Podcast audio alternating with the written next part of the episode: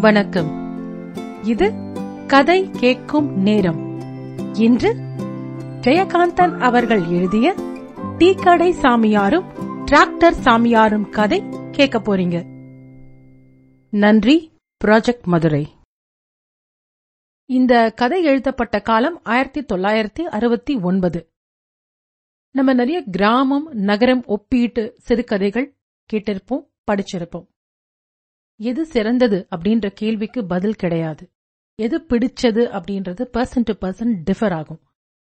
எப்போதுமே ஒருத்தருக்கு அவங்க வாழ்ந்து வளர்ந்த இடம் மனசு விட்டு என்னைக்குமே போகாது. ஒரு கிராமத்துல இருந்து வளர்ந்து ஒரு சிட்டிக்கு போனவங்களுக்கோ இல்லைன்னா வந்து ஒரு ஒரு இந்தியாவில் இருந்துட்டு வேற ஊர் வெளியூருக்கு போனவங்களுக்கோ எல்லாருக்குமே பார்த்தீங்கன்னா அவங்களுடைய சைல்ட்ஹுட் மெமரிஸ் அவங்க படிச்சது அவங்க காலேஜ் போனது இதெல்லாம் வந்து எப்பவுமே நினைவில் இருக்கும். ஸோ இந்த ஒப்பீடு பாத்தீங்கன்னா வந்து அது நான் முன்னாடி சொன்ன மாதிரி இந்த ஒப்பீடுக்கு எது சிறந்தது அப்படின்றதுக்கு அந்த கேள்விக்கு பதில் கிடையாது. அண்ட் பிடிச்சதுக்கு பர்சன் டு பர்சன் டிஃபர் ஆகும். Personal choice career prospects family choice இது எல்லாமே கன்சிடர் பண்ணி தான் நம்ம எங்க இருக்கிறோம் அப்படின்றத நம்ம எல்லாரும் டிசைட் பண்றோம். இப்போ நான் ஏன் இதை சொல்றேன்னா இந்த கதையோட ப்ரொட்டகானிஸ்ட் கதாநாயகின் ஒரு டிசிஷன் எடுக்கிறாரு. அது சரியா தப்பான்ற கேள்விக்கு நான் போல. அந்த முடிவுல நிறைய கேள்விகள் இருந்தாலும் ஆனா படிக்க சொல்ல ஏன் தெரியல? அந்த டிசிஷன் ரொம்ப சந்தோஷமா இருக்கு. இத கேட்க சொல்ல உங்களுக்கு எப்படி இருக்குன்னு நீங்க உங்க ஃபீட்பேக்க சொல்லுங்க. கதைய கேட்கலாம். வேதகிரி முதலியார் தபால் பார்த்து வருவதற்காக பஸ்ஸை எதிர்நோக்கி போகிறார். காலை வெயில் சுரீரென்று அடிக்கிறது. வீதியில் ஒரு நிழல் இல்லை. இன்னும் கொஞ்ச நாழியில் தெருமண் பழுக்கிற மாதிரி காய ஆரம்பித்துவிடும் இது ஒன்றும் கோடையில்லை. என்றாலும் அப்படி ஒரு வெயில். தெருவில் ஒரு பக்கம் மட்டும் ஓர் ஆள் ஒண்டி நடக்கிற அகலத்துக்கு நிழல். சில உயரமான வீடுகளின் ஓரத்தில் கொஞ்சம் நின்று இன்னொருவரோடு பேசுவதற்கு ஏற்ற அகலமான நிழல். சில வீட்டின் முன்னால் எச்சில் இலை கிடக்கிறது. தெருவில் நடமாட்டமே இல்லை. பகலிலே இந்த அமைதி. தூரத்தில் செக்க ஆடுகிற சத்தம் நொய் என்று ரீங்காரம் செய்தாலும் கிராமத்து அமைதிக்கு அது ஸ்ருதியே தவிர பங்கம் இல்லை அதே மாதிரி கொடியான தெருவில் மாக்கு மாக்கென்று நெல்லோ மாவோ இடிக்கிற சத்தம் பூமி அதிர்கிற மாதிரி கேட்கிறது. அதில் அமைதி கெடவில்லை. எதிரே ஆள் வராவிட்டாலும் இந்த நிழலில் போட்டிக்கு ஒரு நாய் வருகிறது. சாதாரண கிராமத்து நாட்டு நாய்தான். நிழலை மறித்துக் கொண்டு அது நிற்கிறது. அது நிச்சயம் வழிவிட்டு விலகாது. விலகப் போவதில்லை என்கிற தீர்மானம் அதன் திடீரென உயர்ந்த காதுகளிலும் உம் என்று வயிற்றுக்குள் அடங்கி ஒலிக்கும் பொறுமலிலும் தெரிகிறது. காரணம் நடுவில் இலை கிடப்பதுதான். அப்போதுதான் நினைத்தார் வேதகிரி முதலியார். பரப்படும் போதே அந்த கிழம் அம்மாதான் சொல்லிச்சு. உடைய எடுத்துக்கிட்டு போடா வெயில் கொளுத்துதுன்னு. பட்டணத்தில் இருந்து கிராமத்துக்கு வந்திருக்கும் இந்த மூன்று மாத காலமாக வேதகிரி முதலியார் வெளியே போவதற்கு புறப்படுகிற போதெல்லாம் அவரது தாயார் செல்லத்தம்மாள் குடையெடுத்து செல்லுமாறும் வெயிலின் கொடுமை குறித்தும் ஒரு பாட்டு பாடாமல் இருப்பதே இல்லை. சில சமயங்களில் அவளே கொண்டு வந்து அவரிடம் கொடுப்பாள். இருபத்தைந்து வருஷத்துக்கு முன்பு திருக்கோவிலூருக்கு திருவிழாவுக்கு போனபோது ஆறு ரூபாய்க்குத்தான் அந்த குடையை வாங்கினதையும் அதற்குப் பிறகு ஐந்து வருஷத்துக்கு முன்னால் ஒரு கம்பியும் புதிதாக மேலே வெள்ளை துணியும் போட்டு தைப்பதற்கு தான் மூணு ரூபாய் செலவழித்ததையும் குறைந்தது ஒரு பத்து தடவையாவது இதுவரை சொல்லியிருப்பாள். சரி நாய்க்கு பயந்து எத்தனை நாழி இப்படியே நிற்பது? ஒன்று இவர் வெயிலை பொருட்படுத்தாமல் ஒதுங்கி போக வேண்டும். அல்லது அதை விரட்டிவிட்டு இவர் தன் வழியே தொடர்ந்து நடக்க வேண்டும். இரண்டையும் செய்யாமல் இவர் நின்றிருந்தால் அதுவும் நின்றிருக்குமா என்ன? அதுவோ நாய். எதிரே இலை. இவர் விரட்ட மாட்டார். தயங்குகிறார். பயப்படுகிறார் என்று தெரிந்ததும் அது இவரை விரட்டுகிற தோரணையில் கொஞ்சம் குரலெடுத்து லேசாக பற்களை வெளிக்காட்டி உருன்கிறது வேதகிரி முதலியாருக்கு நிஜமாகவே உதறல். மிகுந்த மரியாதையோடு பத்து அடி நிழலில் இருந்து விலகி வீதியின் நடுவே வெயிலில் வந்து அரைவட்டமாக ஒதுங்கி நாயை கடந்து மீண்டும் நிழலில் ஏறி நடந்தார். தான் நாய்க்கு பயந்து இப்படி வந்ததை யாரும் பார்த்திருப்பார்களோ என்று திரும்பி பார்த்தார். யாரும் இல்லை. அந்த நாய் கூட பார்க்கவில்லை. பார்த்தால் என்ன? பட்டணத்துக்காரன் நாயை கண்டு பயப்படுறான் என்று பரிகாசம் பண்ணுவார்களே என்கிற பயம் வேதகிரி முதலியாருக்கு. அதிலும் அந்த சுப்பிராமையர் இருக்கிறாரே. சமயத்தில் அவர் பண்ணுகிற பரிகாசத்தில் முதலியாருக்கு கோபம் கூட வந்து விடுகிறது. கோபத்தை காட்டிக்கொண்டால் இன்னும் மானக்கேடாக போகும். அவரோடு சேர்ந்து கொண்டு முதலியாரின் தாயாரும் சிரிக்கிறாள். யோசித்துப் பார்த்தால் கிராமத்து மனிதர்கள் பார்த்து சிரிக்கிற மாதிரிதான் இருக்கிறது பட்டணத்து பழக்கங்கள். என்று முதலியாரின் மனசுக்கு புரிகிறது. இருந்தாலும் பழக்கம் எளிதில் போகிறதா? கிராமத்துக்கு வந்து இந்த மூன்று மாதமாக முதலியார் சட்டையே போடவில்லை. அவருடைய புஷ் ஷர்ட்டுகளும் ஸ்லாக்குகளும் கிராமத்து பெரிய மனிதர்கள் கொஞ்சம் மரியாதையை எதிர்பார்க்கிற வயதுடையவர்கள் போடுகிற பேஷனாக இல்லை. அது மட்டுமில்லாமல் ஷர்ட் போட வேண்டிய அவசியமும் அவருக்கு இங்கே நேரவில்லை. காலையில் எழுந்து குளத்திலோ கிணற்றடியிலோ குளிக்கிற போது இவர் பிரஷால் பல் விளக்குவதையே பக்கத்து வீட்டு வேலியோரமாய் நின்று குழந்தைகள் வேடிக்கை பார்க்கிறார்கள். அந்த ஒரு பழக்கத்தை மட்டும் இவரால் விட முடியவில்லை. ஒரு நாள் பல்படி போட்டு விரலால் தேய்த்து ஏற்பட்ட கொப்பலம் ஆறி தோல் உரிந்து வடு இப்போதும் தெரிகிறது. வெட்க கேட்டே எங்கே போய் சொல்வது?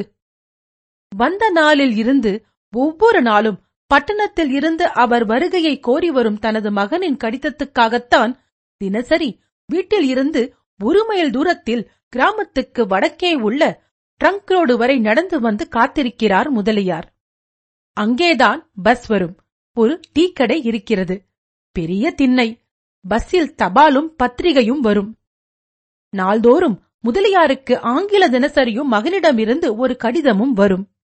அவருக்கு தினசரி கடிதம் வருவதை டீக்கடை சாமியாரும் தபால் ரங்கசாமியும் கேலியாக புகழ்வார்கள்.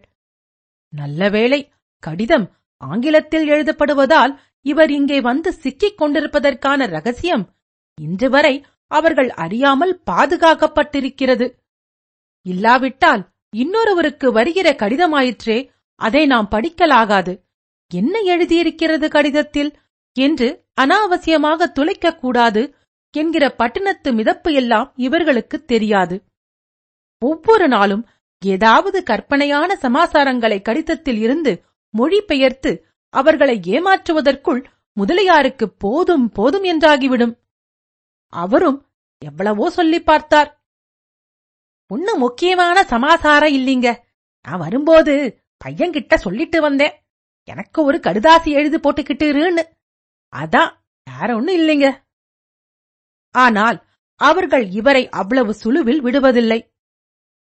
இருக்கட்டும் முதலியாரே முக்கியமான விஷயமா இருந்துதான் தெரிஞ்சு நாங்க என்ன செய்ய போறோம்? என்னதான் எழுதியிருக்குன்னு சொல்லுங்க.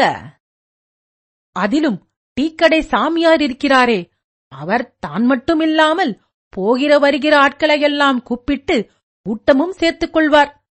சாமியார் தஞ்சாவூர் பக்கம் அவர் பேசுவதே பரிகாசம் போல் இருக்கும் ஏல நின்னு கேட்டுட்டு போல. பட்டணத்து சமாசாரம்.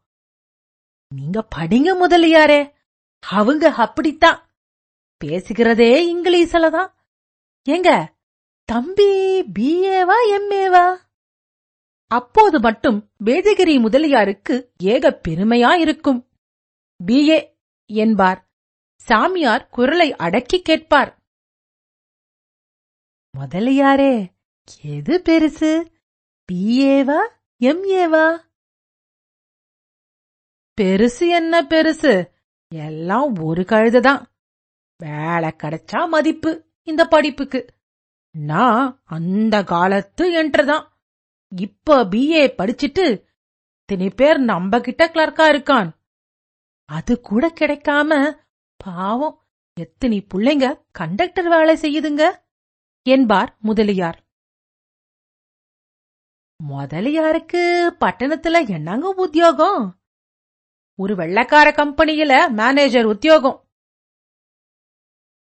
இப்பவும் வெள்ளக்காரங்க இருக்கிறாங்களா? கம்பெனிங்க இருக்குது. என்ன சம்பளங்க? இதெல்லாம் கேட்பது நாகரீகம் குறைச்சல் என்று அவர்களுக்கு தெரியாது. டீக்கடை சாமியாருக்கு கொஞ்சம் கூட தெரியாது. எல்லாம் சேர்த்து ஆயிரத்தி இருநூறு ரூபா. அடிசக்கண்ணானாம் என்று சாமியார் நாக்கைக் கடித்து துள்ளி குதிப்பார். அதன் பிறகு முதலியார் இல்லாத சமயத்திலும் மற்றவர்களிடம் பெருமையாக சொல்லுவார். இங்க வந்து நம்ம கடை திண்ணையில உக்காந்து டீ குடிச்சிட்டு பேப்பர் படிச்சுக்கிட்டு இருந்தாரே முதலியாரு. சாதாரண ஆளுன்னு நினைச்சுக்காத. பட்டணத்துல பெரிய ஆபீசரு பங்களா என்ன? காரு என்ன? பையங்களும் அதே மாதிரி பெரிய பெரிய படிப்பு படிச்சவங்க. வீடே வெள்ளக்காரங்க பேஷன்ல தான். சும்மா சொந்த கிராமங்கிற பாசம். இப்படி வந்து சொக்கா கூட போட்டுக்காம நம்ம டீ கடையில உட்கார்ந்து இருக்கிறதுல ஒரு சந்தோஷம் முதலியா இருக்கு. அவங்க எம்மா சம்பளம் தெரியுமா? சொல்ல பாப்போம் என்று தாடியை நிமிட்டிக் கொள்வார். ஐநூறு ரூபாய் இருக்குங்களா சாமி? என்று பெருந்தொகையாக கேட்பான் ஒருவன். சாமியார் ஓவென்று சிரித்து அவனை முட்டாளாக்குவார். அடபோடா அறிவு கெட்ட இவனே. ஆயிரம் ரூபாடா ஆயிரம் ரூபா மாசா மாசம். கால் காணி நிலம் வாங்கலாம். என்னலே வாய பொழக்கிற ஆயிரம் ரூபா பார்த்திருக்கியா நீ? கலப்பதான் பார்த்திருப்ப கலப்ப. என்று சம்பந்தமில்லாமல் யாரையாவது சாக்கு வைத்து தன்னைத்தானே திட்டிக் கொள்வார் சாமியார். உத்தியோகத்துக்கும் சம்பாதனைக்கும் தான் சாமியார்கிட்ட கூட மதிப்பு போல இருக்கு என்பார் முதலியார். பின்ன என்னங்க? இந்த சாமியார் பொழப்பு ஒரு பொழப்பா? உத்தியோகம் சம்பாதனை எதுவும் இல்லாததுனாலதான் ஊருக்கு கௌரவமா இந்த தாடி நம்ம மூஞ்சிய காப்பாத்துது. அவருன்னு ஒண்ணு இருக்குதுங்களே. சாமியார்னு பேரு வச்சுக்கணும் காட்டுக்கா பூட்டோம். நமக்கும் அஸ்கா போட்ட டீ வேணும்னுதே. டீ சாப்பிடுங்க. என்று பேசிக்கொண்டே கண்ணாடி கிளாஸ்களில் டீயை ஊற்றி எல்லோருக்கும் தந்து முதலியாருக்கு மட்டும் தக தகவென்று விளக்கிய வட்டா செட்டில் டீ கொண்டு வந்து வைப்பார். ஆமா முதலியாரே ஆயிரமும் ரெண்டாயிரமுமா சம்பாதிச்சுக்கிட்டு மகன் நீங்க இருக்கிறீங்க? வயசான காலத்துல உங்க தாயார் மட்டும் ஏன் இங்க கடந்து அவதிப்படணும்? இப்ப பாத்துக்கிற சுப்புராமா இரு அப்ப மட்டும் விவசாயத்தை பாத்துக்க மாட்டாரா? இது மாதிரி சில நாட்களுக்கு முன் சாமியார் ஏதோ சொல்லும்போது பக்கத்தில் நின்றிருந்த சுப்புராமையர் திடீரென்று ஒரு குண்டை தூக்கி போட்டார். போய் சாமியாரே நான் மட்டும் எவ்ளோ நாளைக்கு ஐயா காட்டையும் மேட்டையும் கட்டிண்டு நிப்பேன். என் பையன் அவளையும் அழைச்சிண்டு தில்லிக்கே வந்துடுன்னு ஒவ்வொரு தடவையும் எழுதுறான். நம்ம கோர வாய்க்கால் கரை நஞ்சைக்கும் நல்லா தோப்புக்கும் யாராவது நல்ல விலை கொடுத்தா நாளை ரயிலுக்கு ஏறிடுவேன். நீர்தான் பாருமே.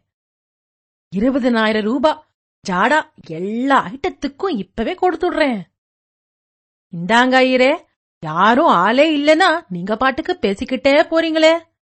நானே இருபதாயிரத்துக்கு உங்க சொத்துக்களையும் வாங்கிட்டு பேசாம கிராமத்திலேயே டிக்கானா போட்டாலும் போட்டுடுவேன் என்று சொல்லி வைத்தார் முதலியார். நான் இப்பவே ரெடி. சாமியாரே நீர் சாட்சி என்று கையடித்து சொன்னார் சுப்புராமையர். என்னாங்க முதலியாரே ஏதாவது நடக்கிற காரியமா பேசுங்க. ஐயரு வேற யாருக்காவது தான் நிலத்தை கொடுத்துட்டு போனாவே உங்க நிலத்தை பாத்துக்க ஆள் வேணும். இந்த லட்சணத்துல அவரோட நிலத்தையும் நீங்களே வாங்கிக்கின்னு ஆயிரம் ரூபா உத்தியோகத்தையும் விட்டுட்டு இந்த கிராமத்துல நிரந்தரமா நீங்க இருக்க போறீங்களாக்கும்? என்று சிரித்தார் சாமியார். தான் கிராமத்துக்கு வந்து இந்த மூன்று மாதமாய் அடைந்து கிடக்கிற ரகசியம் தெரியாத சாமியாரை நினைத்து முதலியார் சிரித்துக் கொண்டார். விஷயத்தை சொன்னால் சாமியார் மூச்சடைத்து செத்துப் போக மாட்டாரோ? வேதகிரி முதலியாருக்கு வேலை போய்விட்டது. இப்போது உத்தியோகம் இல்லை. ஆறு மாசமாயிற்று. மேலிடத்தில் என்னமோ காரணம் கூறி திடீரென இவருக்கு சேர வேண்டிய தொகை இருபதினாயிரம் ரூபாயை கையில் கொடுத்து வீட்டுக்கு அனுப்பிவிட்டார்கள். முதலில் இந்த செய்தியை முதலியார் தன் மனைவியின் காதில் மட்டும்தான் போட்டு வைத்தார். அவள் அப்படியே இடிந்து போனாள். பிறகுதான் முதலியாருக்கு அவள் சமாதானம் கூறினாள். இப்ப என்ன கெட்டுப்போச்சு? விடுங்க. இதுவே பத்து வருஷத்துக்கு முன்னேனா நம்ம ரொம்ப கஷ்டப்பட்டு போயிருப்போம். இப்பதான் பெரியவனும் சம்பாதிக்கிறான். பொண்ணுக்கும் கல்யாணம் பண்ணியாச்சு. சின்னவங்க ரெண்டு பேருக்கும் இந்த வருஷம் காலேஜ் படிப்ப பல்ல கடிச்சிட்டு முடிச்சிட்டோம்னா நம்ம கவலை விட்டது என்று எவ்வளவோ கூறினாள் அவர் மனைவி மங்களம். எத்தனை பிள்ளைக சம்பாதிச்சாலும் அவனவன் சம்பாதிக்கிற வரைக்கும் தான் அவனுக்கும் அவன் பொண்டாட்டிக்கும் மதிப்பு இருக்கும் என்று அவர் மனமுடைந்து போனார். தனக்கு வேலை போய்விட்ட செய்தியையும் அதனால் ஏற்பட்ட வருத்தத்தையும் அவர் மனைவியிடம் மட்டும் ஒரு ரகசியம் போல் சொல்லி வைத்திருந்தார்.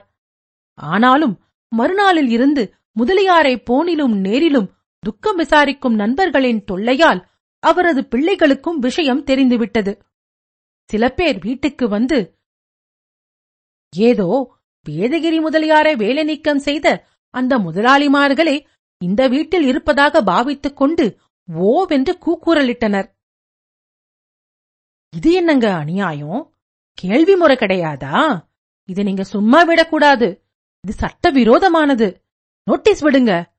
என்றெல்லாம் யோசனை கூறினார்கள். ஆமாம்பா அது செய்யலாம். சும்மா விடக்கூடாது என்று முதலியாரின் பெரிய மகனும் அப்பாவுக்கு அனுசரணையாக பேசினான். வீட்டில் எல்லோரும் அவரவர்கள் சந்தோஷங்களை கூட அப்பாவுக்கு வேலை இல்லை என்ற காரணத்தை நினைத்து விலக்கி வைத்தனர். வீட்டில் நல்ல சாப்பாடு கூட சமைப்பதற்கு மங்களத்துக்கு நாட்டமில்லை. என்ன வேண்டி கிடக்கு? அவருக்கோ வேலை இல்லை. ரேடியோவை சின்னவன் திருப்பினால் பெரியவன் வந்து நிறுத்திவிட்டு ரகசியமாய் சொல்லுவான். போடா அப்பா பாவம் வேலை போச்சேன்னு வருத்தப்பட்டுக்கிட்டிருக்கிறார். மியூசிக் என்ன மியூசிக்? உள்ளூரிலேயே இருக்கிற பெண்ணை வீட்டுக்கு அழைப்பதற்கு கூட அப்பாவுக்கு வேலை இல்லை என்கிற காரணம் தடுத்துவிட்டது.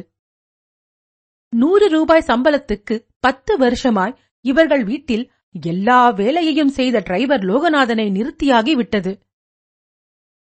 நோயில் படுத்து விட்டவனை வந்து பார்த்து செல்வது மாதிரி தினசரி மாலை நேரங்களில் ஆபீஸ் ஊழியர்கள் கோஷ்டி கோஷ்டியாக வந்து பார்க்கலாயினர். வீட்டில் சும்மா இருக்க முடியாமலும் தேக ஆரோக்கியம் கருதியும் அவர் தோட்ட வேலை செய்ய ஆரம்பித்தார். இரண்டு நாட்களில் தோட்டக்காரனும் நின்றுவிட்டான். காம்பவுண்டுக்குள் காய்கறிகளும் பூச்செடிகளும் காய்த்து பூக்கிற சீசனானபடியால் அக்கம் பக்கத்தில் உள்ள பெண்கள் வழக்கமாக எட்டனா பத்தனாவுக்கு தோட்டக்காரனிடம் பேரம் பேசி பூ வாங்கி செல்கிற மாதிரி இப்போதும் வந்தனர். அவர்களிடம் தமாஷாகவும் பொழுதுபோக்காகவும் பேரம் பேசி பூவிற்க ஆரம்பித்த முதலியாரை தாங்கோனா வறுமையின் கொடுமையாக பார்ப்பவர்கள் சிந்திக்க ஆரம்பித்தனர். அவர் மனைவி தலை குனிவாக போகிறது. உங்களுக்கு என்ன இப்படி புத்தி? என்று ஒரு நாள் அழுதாள்.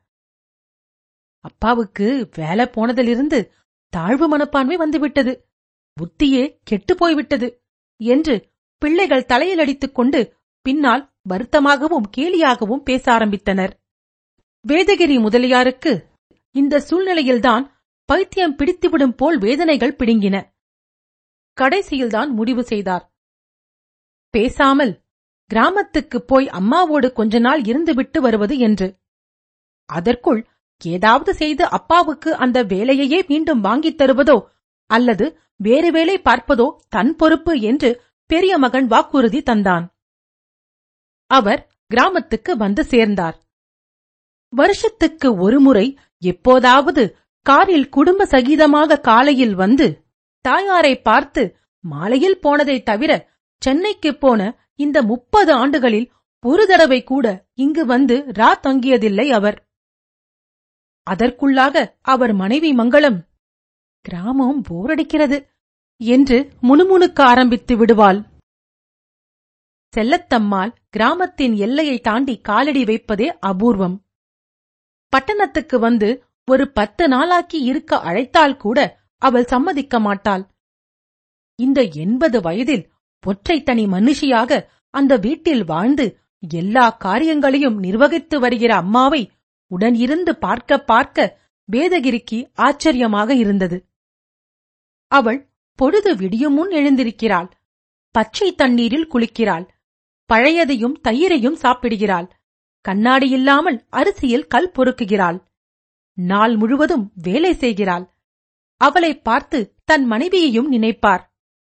அவளுக்கு ஆஸ்துமா பச்சை தண்ணீரை நினைத்தாலே உதறல். உட்கார்ந்த இடத்தில் காய்கறி நறுக்கி சமையல்காரிக்கு கொடுப்பதற்குள் இடுப்பு போய்விடுகிறதாம். மாதத்துக்கு இரண்டு தடவை டாக்டர் வர வேண்டும். மூன்று வேளையும் மருந்து டானிக். கண்ணாடி இல்லாமல் பூசணிக்காய் கூட தெரியாது. மன நிம்மதிக்காக சினிமா சங்கீதம் எல்லாம் வேண்டும். தாயோடு மனைவியை ஒத்திட்டு பார்த்தால் தன் மனைவிக்குப் பிறகு கூட இவள் இருப்பால் போல் தோன்றுகிறது அவருக்கு. தனக்கு வேலை போய்விட்ட சமாசாரத்தை அவர் தாயிடம் கூட சொல்லவில்லை. சும்மா ரெண்டு மாசம் லீவு போட்டுவிட்டு கிராமத்தில் தங்க வேண்டும் என்கிற விருப்பத்தில் வந்திருப்பதாகத்தான் கூறினார். அதை கேட்டு கிழவிக்கு சந்தோஷம் தாங்க முடியவில்லை.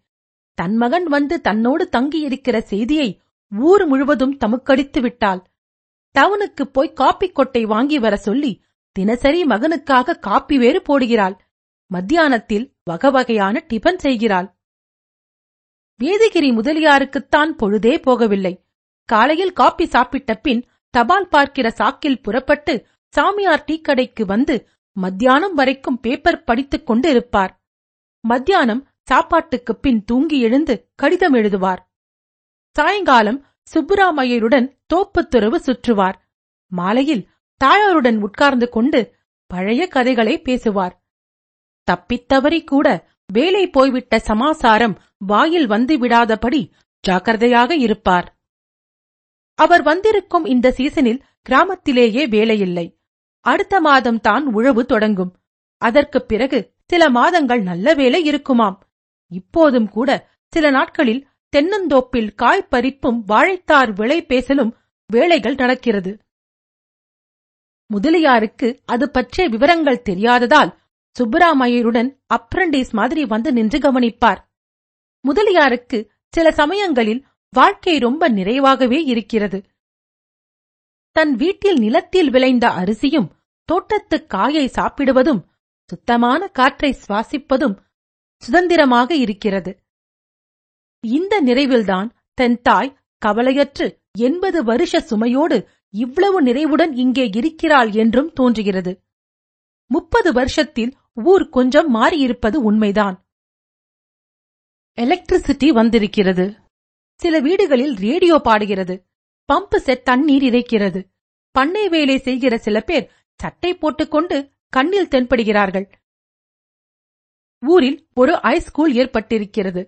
பெண் குழந்தைகள் அதிகம் படிக்கின்றன. பட்டணத்து நாகரிகம் சில வாத்திமார் உருவில் பஸ்ஸில் வந்து இறங்கி ஏறி செல்கிறது.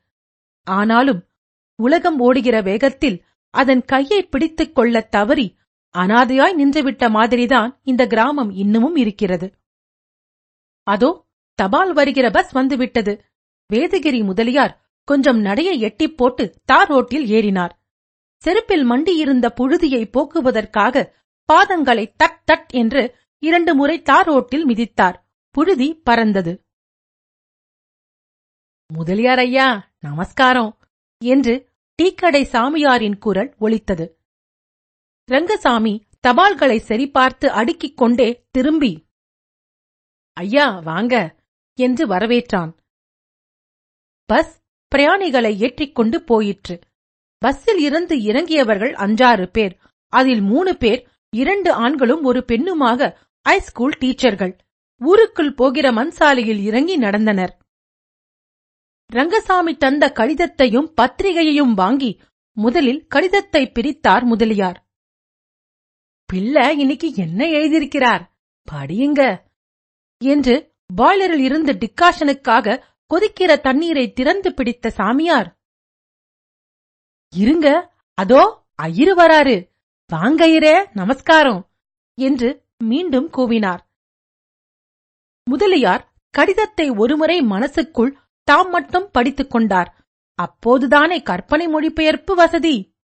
கடிதத்தை படிக்கும்போது முதலியாரின் முகத்தில் ஏற்படுகிற மாற்றத்தை மூவரும் கவனித்தனர். என்னமோ முக்கிய சமாசாரம் போல எனக்கு தோணுது என்றார் சாமியார். ஒன்னும் முக்கியமில்ல. நாளைக்கு எல்லோருமா புறப்பட்டு காரிலேயே வராங்களாம். உடனே நானும் அவங்களோடு புறப்படணுமாம். வேலை கிடைச்சிட்டுதாம். என்று உளறிய பின் அதற்காக நாக்கை கடிந்து கொண்டார் முதலியார். வேலை கிடைச்சிருக்கா? யாருக்கு? என்று பிடித்துக் கொண்டார் சாமியார். முதலியார் பாவம் ஒரு வினாடி திக்குமுக்காடி போனார். கடைசியில் ஒருவாறாக சமாளித்தார். நம்ம கடைசி பையன் ஒரு இடத்துல ஏதோ மனு எழுதி போட்டான். அது கிடைச்சிருக்கும் போல இருக்கு. அப்படியா? சந்தோஷம். அந்த தம்பியும் வருதுங்களா? என்றார் சாமியார். அவன் எப்படி காணும் வருவான்? அவனுக்குத்தான வேலை கிடைச்சிருக்கு இல்ல? என்று அகாரணமாய் அவர் மீது எரிந்து விழுந்தார் சுப்புராம் ஐயர். முதலியாரே வாரும் போகலாம். போயி பெரியம்மா கிட்ட விஷயத்தை சொன்னாதான் நாளைக்கு புறப்படுறதுக்கு ஏற்பாடு பண்ணுவாங்க என்று முதலியாரை இழுத்தார் ஐயர். அவங்க என்ன ஏற்பாடு பண்ண இருக்கு? என்று தயங்கினார் முதலியார். உமக்கு ஒன்னும் தெரியாது. சரியான பட்டணம் நீர். மூணு மாசம் வந்து தங்கியிருக்கீர். நாளைக்கு வீட்டிலே எல்லாரும் வரா. உங்களை எல்லோரையும் பெரியம்மா வெறுங்கையோடு அனுப்பிச்சிடுவாளா? ரெண்டு முறுக்கு பிழிஞ்சு கொடுத்து அனுப்புவா இப்பவே போய் சொன்னாதான் நினைச்சு வைப்பா. பாரும் பாரும். முதலியார் ஐயா இப்பவே சொல்லிட்டேன். பட்டணத்துக்கு போய் எனக்கு ஏதாவது ஒரு பியூன் வேலை பார்த்து கொடுங்க. தாடியை எடுத்துட்டு ஓடி வந்துடுறேன். என்று சிரிப்பிடையே கூவி சொன்னார் சாமியார். காலையிலே இருந்து வேதிகிரி முதலியார் வீட்டின் முன் அந்த கருப்பு கார் நின்றிருந்தது. கால் சராயும் ஷர்ட்டும் அணிந்து கண்ணாடியுடன் நின்றிருக்கும் முதலியாரின் மூத்த மகனை தெரு சிறுவர்கள் வேடிக்கையாக பார்த்து சிரிக்கிறார்கள். உள்ளே கூடத்தில் மாமியாருக்காக வாங்கி வந்திருக்கும் புடவையையும் ஒரு கம்பளி போர்வையையும் எடுத்து பிரித்து காண்பித்துக் கொண்டிருக்கிறார் முதலியாரின் மனைவி மங்களம். இரு இதோ வந்துட்டேன். உள்ள கொதிச்சிருக்கும். என்று கிழவி எழுந்தபோது மங்களம் இடைமறிக்கிறாள். இன்னைக்கு ஒரு நாள் நீங்க இருங்க நான் பாத்துக்கிறேன் கிழவி சிரிக்கிறாள். ஐய என் அரும மருமகளே. போதும் போதும். இன்னைக்கு ஒரு நாளுன்னு ஜாக்கிரதையா சொல்லிக்கிறியா?